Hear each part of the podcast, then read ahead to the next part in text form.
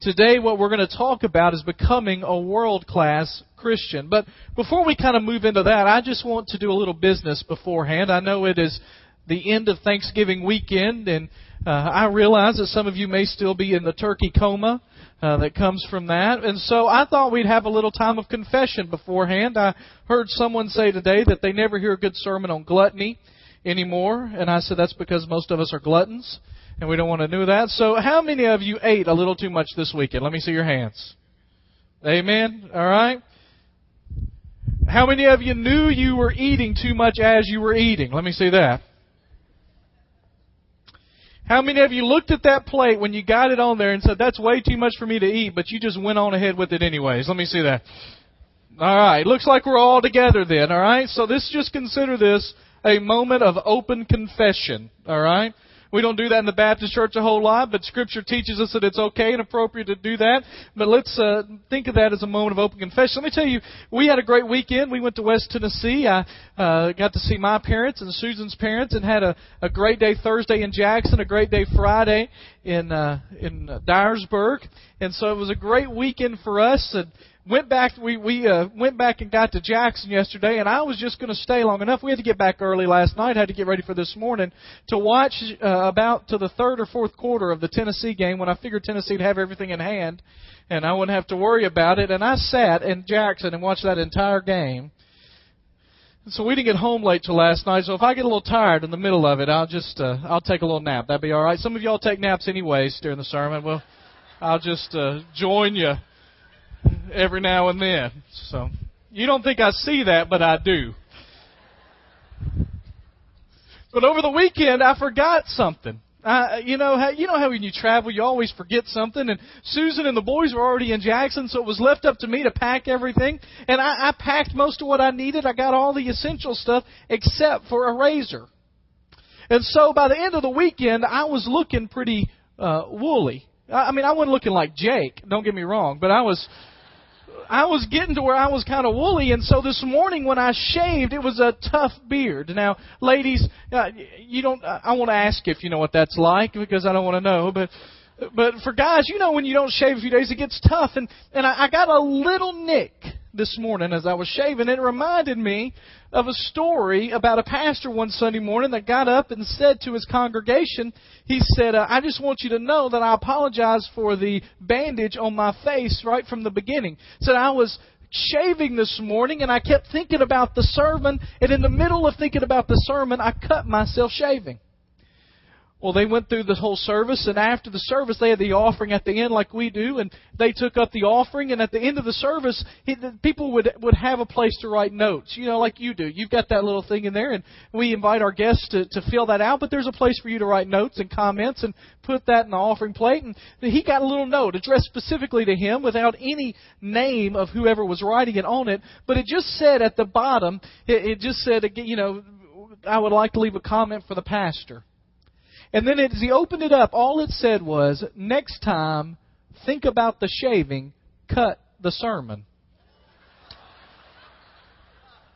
I just want you to know this morning, I didn't cut the sermon, I cut my face. So, take your Bibles, turn to Romans chapter 10. And we are going to talk today about being passionately devoted to becoming a world class Christian. And in, you know, we talk in, in, in uh, our culture today, there's discussion about world class everything. There's world class athletes and, and world class business and all of this world global understanding. And today we're going to talk about what does it mean to be a world class Christian? What does it mean? And we're going to look at a chapter in Scripture in Romans when Paul is writing about the outworking of what God has done. If you've studied the book of Romans, you know that throughout the first few chapters of the book of Romans, Paul lays out one of the greatest theological discussions that you can ever find. He walks from beginning of Romans 1 about how we're condemned in Christ all the way through till he gets to Romans 10, and when he gets here, he talks about how we come to faith in Christ, and it is a progression from one to the other, and it is an amazing amazing discussion. It is in the midst of those passages of Scripture that we find things like, For all have sinned and fall short of the glory of God, right? It's in the midst of that discussion we find Romans 6:23 that says the wages of sin is death, but the gift of God is eternal life through Jesus Christ our Lord. It is in the midst of this discussion that we get what we call the Roman road, where you can literally take someone who is lost without Christ, who does not have a hope without Christ, and lead them through a discussion of what it means to follow Christ with their lives.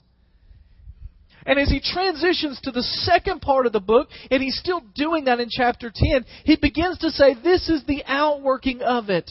This is what it means for us. This is how we live our lives based upon that. And in chapter 10, Paul is going to work out for us what it means to be involved in the call of God to the nations. Now remember, Paul's writing this to a group of Christians where? Romans would mean it was a group of Christians in. Good, you're still here. So he's in writing to some Christians in Rome, and he says, "This is what I want you to understand." Verse t- chapter ten, verse one, and we're going to read through verse uh, through verse fifteen. And so just stick with me as we read through it once, and then we'll dissect it as we go. But this is what Paul writes, brothers. My heart's desire and prayer to God for the Israelites is that they might be saved. For I can testify about them that they are zealous for God, but their zeal is not based on knowledge. Since they did not know the righteousness that comes from God and sought to establish their own, they did not submit to God's righteousness. Christ is the end of the law, so that there may be righteousness for everyone who believes. Verse 5. Moses describes in this way the righteousness that is by the law. The man who does these things will live by them. But the righteousness that is by faith says, Do not say in your heart, Who will ascend to heaven? That is, bring Christ down. Or who will descend into the deep? That is, to bring Christ up. But what does it say? It says, The word is near you. It is in your mouth and in your heart. And that is the word of faith we're proclaiming. That if you confess with your mouth, Jesus is Lord, and believe in your heart that God raised him from the dead, you will be saved. For it is with your heart that you believe and are justified and it's with your mouth that you confess and are saved.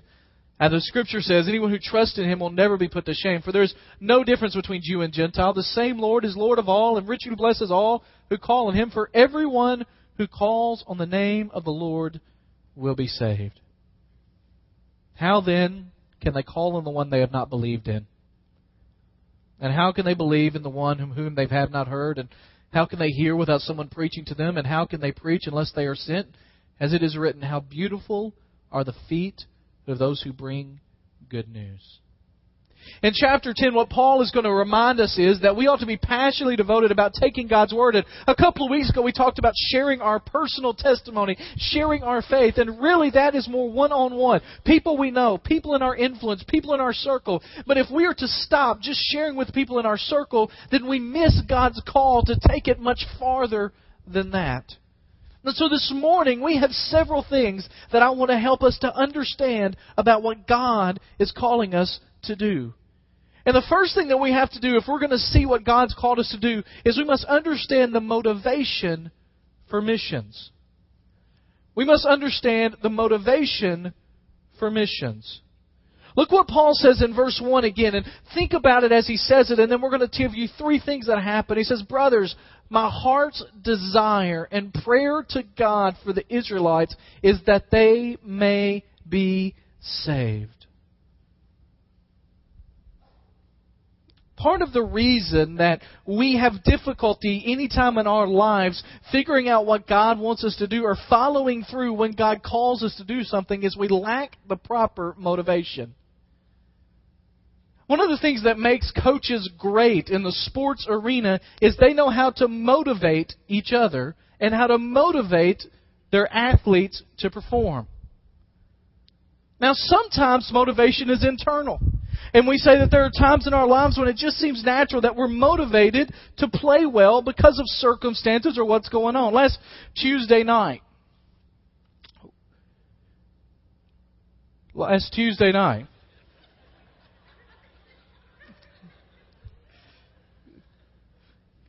put a work order in on that door, I guess. Last Tuesday night, because the boys and Susan were gone and we had service here, there was a, a little volleyball game afterwards. Several of you stuck around to watch the volleyball game, and I hadn't been able to play volleyball all year. And so I, I had the opportunity to play, and so I agreed to play. And I was kind of taking it easy for the first little bit, mainly because I did not know if my body would handle jumping and running and all of that. I hadn't done that in a little bit and didn't know how it would handle it. In our first rotation to the front of the you know the line, and I got right there at the net. There was uh, there was a guy across the net who will remain nameless, but most people call him Jimbo. Who just said something like, Now I've got you where I want you. Right? And as a pastor, I thought, just let it go. As a volleyball, well conditioned athlete, I thought, it's time to get him. And I just want you to know, I clicked into another gear, and I played the rest of that game at a different level when Jimbo was around, because my motivation had been changed. Now, I won't tell you, well, I guess I'm about to, that it took until Sunday to recover, that's today, from the game on Tuesday night because of the way I played, but my motivation changed how I played. And one of the things that happens when we talk about mission is sometimes we miss the real motivation for what we're doing, and so we don't play or act like we ought to. Here's three things about our motivation. First of all, it starts with the heart of God. It starts with God's heart. You see, God's heart from the very beginning has been for a people to be called to be a light unto the nations. He created Adam and Eve, and when Adam and Eve sinned in the garden, He began to reconstruct what was going to happen. And what He did is He called out a people for Himself through Abraham and said that He was going to, through His family, be a blessing for the rest of the nations. Now, the Israelites lost that sense. I mean, if you look throughout what happens with Moses, if you look what happens uh, throughout the life of Joshua, if you look what happens in David, if you look what happens in his descendants, and you see all of that is happening, God constantly says that He is doing this, blessing them, helping them, giving them favor with Him, helping them to conquer other peoples, doing miraculous things, so that the nations will look upon them and say that their God is the God. You see, God's heart was never to have his own little people group and not worry about everybody else. Think about the story of Jonah. You remember the story of Jonah, don't you? Jonah's sitting there one day and God says, I need you to go to the Ninevites. And Jonah says, No thanks. Have you heard how nasty those people are? Have you heard what they do to people? And God says, Listen, Jonah, I want you to go to those people. And so Jonah says, Here's what I'll do, God. I'll buy a ticket and get as far away as I can and he tries. God sends a storm, a little turbulence. Jonah gets thrown into the sea. A big fish swallows him up.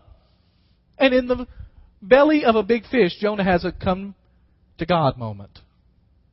Now, I don't know what it takes for you to have one of those moments, but I would imagine sitting in the belly of a big fish would be one of those times when you might figure out what's going on with your life.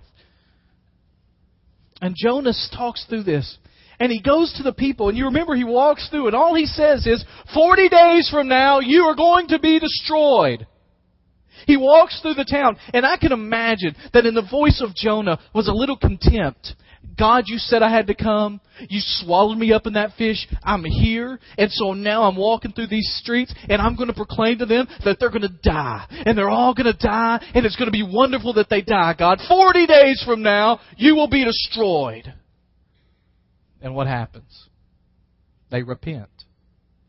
And God releases his judgment.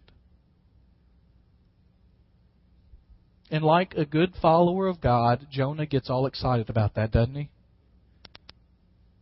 No, he gets mad. And you know what he says? This is what I love about what Jonah says, because he knew the heart of God, he just didn't like it. He says, God, the reason I never wanted to go to them is because I knew you would save them. God's heart has always been for the people of the nations. You come into the New Testament.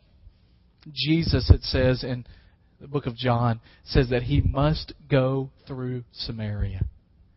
He didn't have to, nobody else did, but he must go through because God had an appointment for him with a woman of Samaritan descent. If you look in the book of Acts, you have Philip going out, and Philip is leading a mass crusade revival in one town, and he gets called to go talk to one Ethiopian official in another. If you look at Peter, he is eating one day up on his roof and he gets a vision from God and the veil comes down and he is sent to Cornelius, a Gentile's home, and said to go there and to eat whatever he eats because my message must go to him. Paul takes the message wherever God would lead him and it leads to the book of Revelation as we talked about earlier where it says that when we get to heaven, God's desire is that we will gather around the throne and that there will be people of every tribe and nation and tongue and every color you can imagine and we will be singing the praises of God right there. Now, I don't know if any of you have ever had the experience of sitting in a worship service where there are more than one language being said. But I can tell you some of the most meaningful worship in my life has happened when I haven't understood a word of what's being said. On my trips to Brazil, there always comes an end of the week moment when we gather with the people and they sing and they pray and they worship in Portuguese. And you know what one of the most amazing moments is? Is when they sing a song we know in English. And we begin to sing with all our heart in English, and they're singing with all their heart in Portuguese, and you get just a small, tiny glimpse of what it will be like when billions of people will gather around the throne in thousands of languages declaring the wonders of God. And when I think about that, I get excited because God's heart for the nations is my motivation for missions. Here's the second thing. Not only does it begin with the heart of God, it is fueled by prayer. Now, you know what Paul says? He said, It is my heart's desire. Here's the thing. When you truly begin to follow Jesus, when you live for Him, when you seek out Him, your desires become His desires. Or better yet, His desires become yours. But here's what he says It is my heart's desire and my intense or fervent praying that the people of Israel be saved. Here's the thing. If you want to have a real motivation for missions, not only do you need to seek God's heart and ask Him what His heart for the nations is, but you need to be constantly in prayer that God will give you a heart for His heart. And I can tell you, the closer you get to God and the stronger your prayer life is, the stronger your desire to see His name proclaimed in the nations will be. The truth is that our motivation for missions begins with the heart of God, is fueled by prayer, and the third thing is it is something that grows with understanding. What I mean by that is the more you begin to pray, the more you begin to think, and the more you begin to seek out what God is doing among the nations, the more you begin to ask questions about what God is doing in His heart for missions, the more you do that, the more you understand. And the more you understand, the more you desire to know. And the more you know, the more you understand. And before long, you are feeding yourself through the desire of God's heart, through God's Word, through prayer. And as you grow in understanding, you grow and desire to see His name proclaimed. If you want to show me a, a, Christian that is unconcerned about global missions, then I'll show you a Christian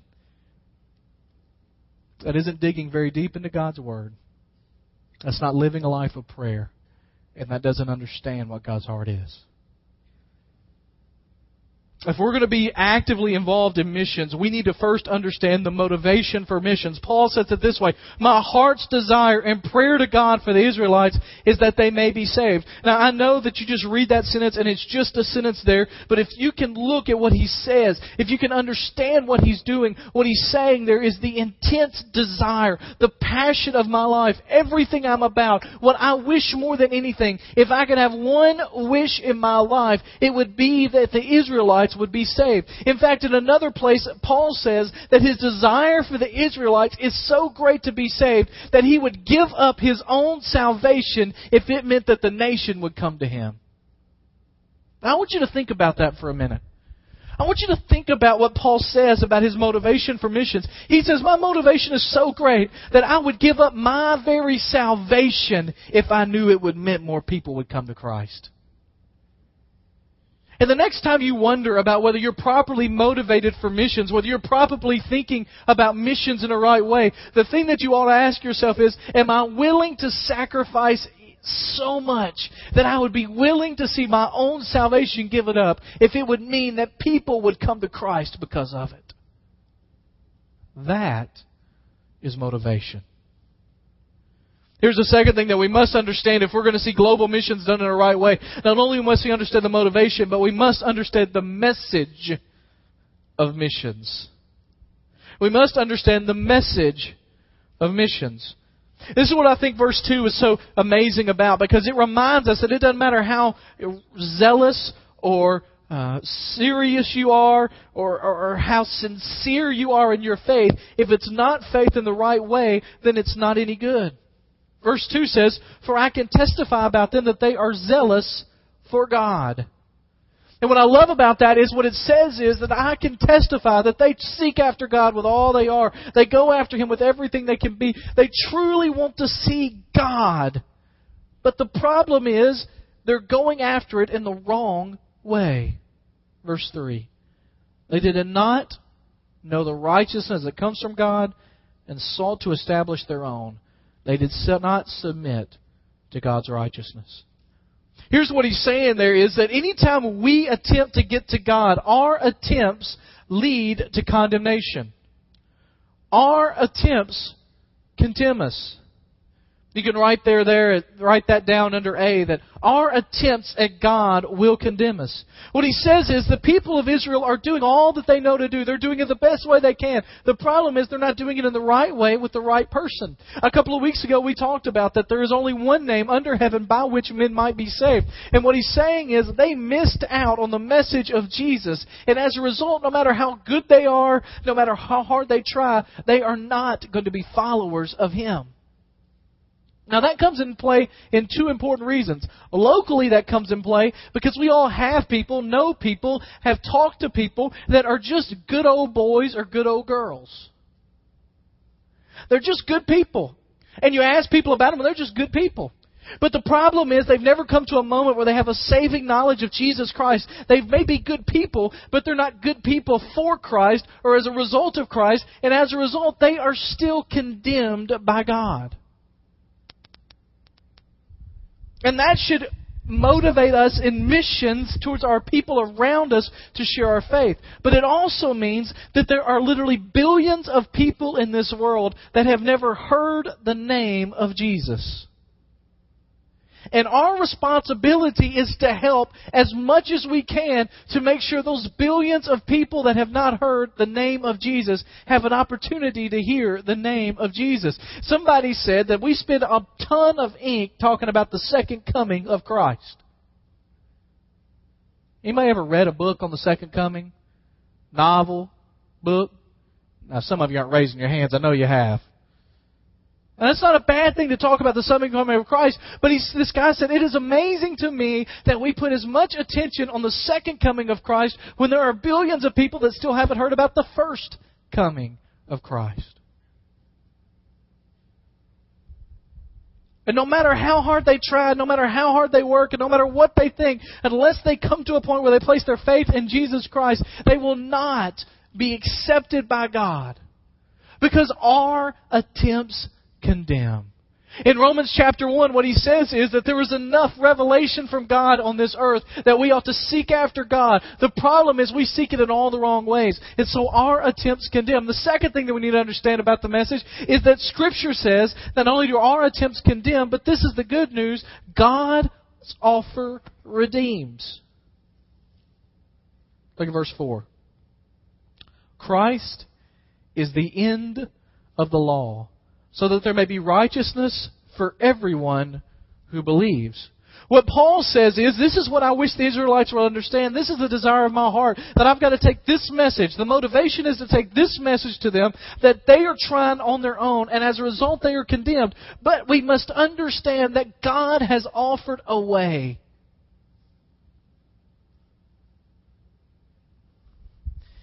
I saw this week, and people use this kind of analogy a lot when they're talking about Christ and saving faith. I saw this week where there have been some breakthroughs in stem cell research stuff, and stem cells is one of those hot topic issues, and I'm one of those guys that don't believe you ought to ever harvest stem cells from embryos, that they are too important and too, uh, too uh, significant in the sight of God to do that. But the big breakthrough came because they found out they could take adult stem cells and make them restart. Now, I don't understand a bit of what all that means. But this is what I know. Apparently, it means a whole lot. And every news publication, every nightly news, every worldwide thing I could find had something about that stem cell breakthrough. Why?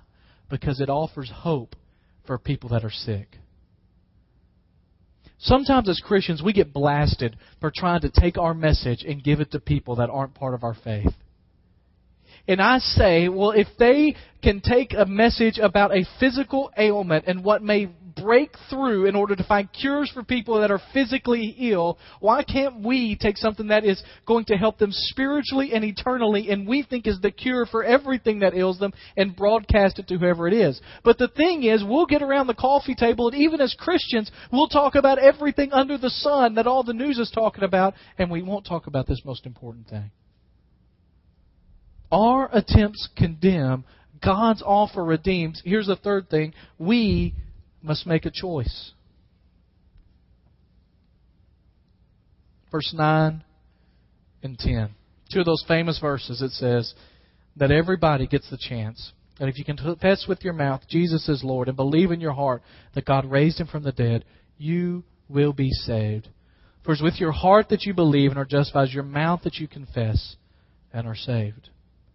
Here's the thing that Paul is setting up here. He's just saying at the beginning, listen, this is my motivation for missions. I want you to understand my heart because my desire is for people to come to know Christ. Secondly, I want you to understand the message that I'm giving for missions, and it's simply that our attempts condemn, God's gift saves or redeems, and we all have a choice to make. He's just setting them up to saying, here, this is the basis, the background for what I'm about to tell you. But what you have to understand is that it is a motivation to take this message to the people and let them decide. But then he moves on to the application. And not only must we understand the motivation for missions, not only must understand the message of missions, but we must understand the mandate for missions. Look what it says in verse 14. How then can they call on the one they have not believed in? And how can they believe in the one of whom they have not heard? And how can they hear without someone preaching to them? And how can they preach unless they are sent? As it is written, How beautiful are the feet of those who bring good news. This weekend, we, uh, at my parents' house, had one of those nights when everything kind of calmed down. At, at Susan's family's house, we don't ever have those moments of everything calming down. There are five children, Eli's age and under, including three tri- three triplets. That's they're triplets. There are three of them uh, triplets that are age two. And so we have Eli, who is almost five, triplets that just turned two, and Luke, that is closing in on a year and a half. And at their house, there is never a moment of quiet. I don't remember any time when we've all been there when all of them have been down for a nap at the same time. It just doesn't happen. At my parents' house, it's just Luke and Eli, and it's a little less chaotic. And so on Friday night at my parents' house, we decided to rent a movie. And Susan and I, we hadn't watched a movie in uh, years, probably. It's been a while. And so there were lots of choices out there, and we decided on a movie called Evan Almighty. I don't know if you've seen Evan Almighty. It was one of those promoted to churches, and and, and I'm not suggesting you go out and rent it or anything, but uh, it, Eli enjoyed it. We enjoyed it. Thought it was a pretty good movie. But there was a moment in there when it was a pretty poignant moment. And the story of Evan Almighty is that Evan, Evan Baxter is a guy that gets elected to Congress, and his slogan is that he's going to change the world. And so one night, as his wife tells him that she prayed that God would bring their family closer together, he gets on his knees and he prays that God will bring his family closer together, and then he prays that he would truly change the world. And so God, in a modern day tale, calls him to build an ark, just like Noah did. And all these animals start to come to convince him to do it. And so he begins to build the ark and he ends up losing his place in Congress and suspended from there and his family thinks he's weird and they move out. And there comes a moment when he's walking along, going to the ark and God, God in the story makes his beard grow real long and makes him wear a robe and all that stuff. And as he's going to the ark, someone says, how did you get this call? What makes you special that you got this call? And then Evan Baxter says what I think is a great message. He says, I don't think I'm special. He said, I think everyone's called. I just listened. Now, you know, you don't often find great spiritual, theological truths in the middle of major motion pictures, but that is one. And the mandate for missions is that God has called each and every one of us it made me think of a quote by William Booth, the guy that the guy that has started one of the greatest uh, ministries this country has ever seen. You'll see the Santas ringing the bells soon. He said, Not called, did you say? Not heard the call, I think you should. Put your ear down to the Bible and hear him bid you go and pull sinners out of the fire of sin. Put your ear down to the burden, the agonized heart of humanity, and listen to its pitiful wail for help. Go stand by the gates of hell and hear the damned entreat you to go to their father's house and bid their brothers and sisters and servants and masters not to come there. Then look Christ in the face whose mercy you have professed to obey, and tell him whether you will join heart and soul and body and circumstances in the march to publish his mercy to the world the way Paul says it is that they've got to hear this message. But the problem is, if we don't send someone, they won't have anybody to speak. And if they don't have anybody to speak, they can't hear. And if they can't hear, they can't obey. And so he puts the mandate for missions squarely on our shoulders. What are you doing to see God's message taken to the nations? Because here's the fourth thing we must become involved. We must become mobilized in missions. We must become mobilized in missions. Now, there are two things down there at the bottom that will help us to become mobilized in order that we would be those people that said that our feet are beautiful because we have given the good news. There are two things at the bottom, and the first one is this we must share a global vision. Share a global vision. Let me just give you some statistics. I, statistics sometimes don't mean a lot, but these statistics represent people, and I think that they're important to understand. The latest calculation is that there are around 6.6 billion people on the earth, somewhere around there. It goes goes up all the time. And by best calculation, around 1.8 billion of them have little or no chance to hear the gospel of Christ. If you go to an adequate understanding of the gospel of Christ, you find out that 55.4% of the world's population is without an adequate knowledge of the gospel. Most don't even know who Jesus is.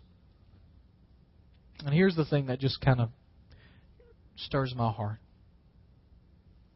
Today, 138,403 people will die without saving faith in Jesus Christ. 138,403 people will die, destined for an eternity in hell. You see, the problem is when you understand God's heart for missions, when you know the message for missions, and you realize the mandate for missions, the only thing that you can do is to participate in it.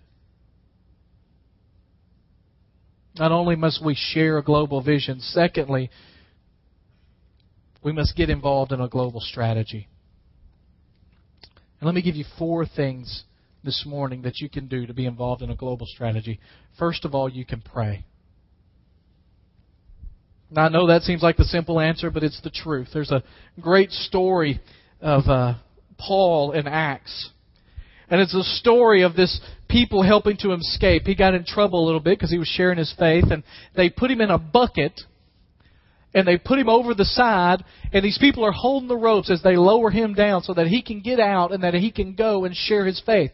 And as they're talking about that, and as they're doing that, a, a pastor who read that story said, the truth is that many times we are called to hold the rope for those in the bucket. And what he means is that oftentimes what we are called to do, and all we're called to do, is to be that support, that lifeline, holding them together so that when they're out in the field, we can give them support as we pray for them. And if you can do nothing else this morning, I'm going to give you three other things. If nothing else you do, pray. Every week when you come in here, up on the screen are missionaries' names. You can pray for them. Just each more, maybe maybe on Sunday morning you get here a little early and you look up and the announcements are rolling through and those names flash up there. I know there is no way you can write down all those names in the time we have. But just pick one and write it down, down in the middle somewhere. I am a subscribed to the North American Mission Board and the International Mission Board's birthday list on my email. And so the first of every month, I get an email with all the missionaries that are having birthdays that month, and I just pray for them. You can pray. Here's the second thing you can do. It'll go up on the screen. You can love the lost. Now, what does that have to do with anything? Here's the reality. Every time you win someone to the Lord, then you are helping global missions. Whether it's in Goodlettsville, Tennessee, whether it's in India somewhere. And part of what we can do here is to help to bring the name of Christ to the forefront is just to love people here. We talked about that a couple of weeks ago, but that's a part of the global strategy. Here's the third thing. You can give. In just a few days, we're going to begin our Lottie Moon Christmas offering. And 100% of the Lottie Moon Christmas offering goes to the field. And you can give just sacrificially give. Maybe you say this year as you're buying presents for everybody else and you're getting this and you're getting that and you're figuring out your budget, make sure in your budget you figure out how much you're going to give for the cause of Christ this Christmas. We have a goal of around 25,000 here and that's a good goal, but we ought to go over that goal. My prayer is that we're going to give a lot more than that. We've got a lot of events coming up and things happening, a lot of good things to give to, but there's nothing you can give better than to the Lottie Moon Christmas offering. And here's the last thing you can pack your bags.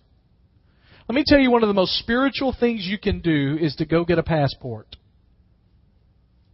Let me just see. How many of you here have a passport? That's good. If you didn't raise your hand, go get one. All right? Here's the reason. It's a hassle. Amen? Anybody got one recently? It's a hassle. And the truth is, God may say to you, it is time for you to go, and I've got this trip planned for you, and you think, well, I ain't got a passport. It'll cost you a little bit of money, but it'll prepare you for what God's going to do.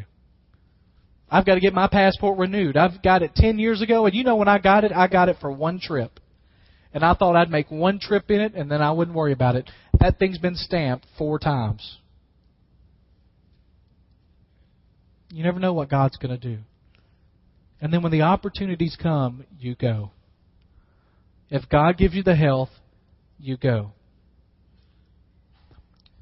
The truth is that God calls all of us to go. The question is whether we respond. And over the next several years, we're going to have plenty of opportunities for you to go and be a part of a global mission strategy. Here's the reason you go. First of all, because God calls you. Second of all, you will get a brand new vision for what it means to take God's message across the world. I had a missions professor at Union that said to me, and I've heard it a lot of other places, but the first time I ever heard it was in a mission, missions professor that told me this at Union, who said that missions is caught more than it's taught. And here's the thing. I could stand up here and talk to you for another 45 minutes about missions, which I'm not going to do. But I could. And I could give you a sermon every week for the next year about missions, and it wouldn't do near what it would do if 15 of you went with me to Brazil. It just wouldn't. Because being there changes your heart. There's a funny thing that happens when I go back to Brazil now. I've been four times. Is that when that plane lands, and we walk into that airport where Portuguese is being spoken, The first time I remember it was the strangest feeling in the world. It felt like we were in a completely different place. It felt like everything was strange and weird and you didn't know how to order and you didn't know how to do this and all of that kind of stuff. Now, when I touch down and we get into that airport, I literally think, I'm home. That's not home like here. And when I'm done with the week, I'm ready to get back here. But part of my heart is there. And every once in a while, I'll just pull those pictures out and I'll look at them. And the thing that has happened in my life since I began to make those trips is that I no longer ask God, do I have to go? The question I ask now is, God, can I fit it in to go? Because everything in my heart wants to go. God, can I make room for it? God, you're going to have to hold me back if you don't want me to.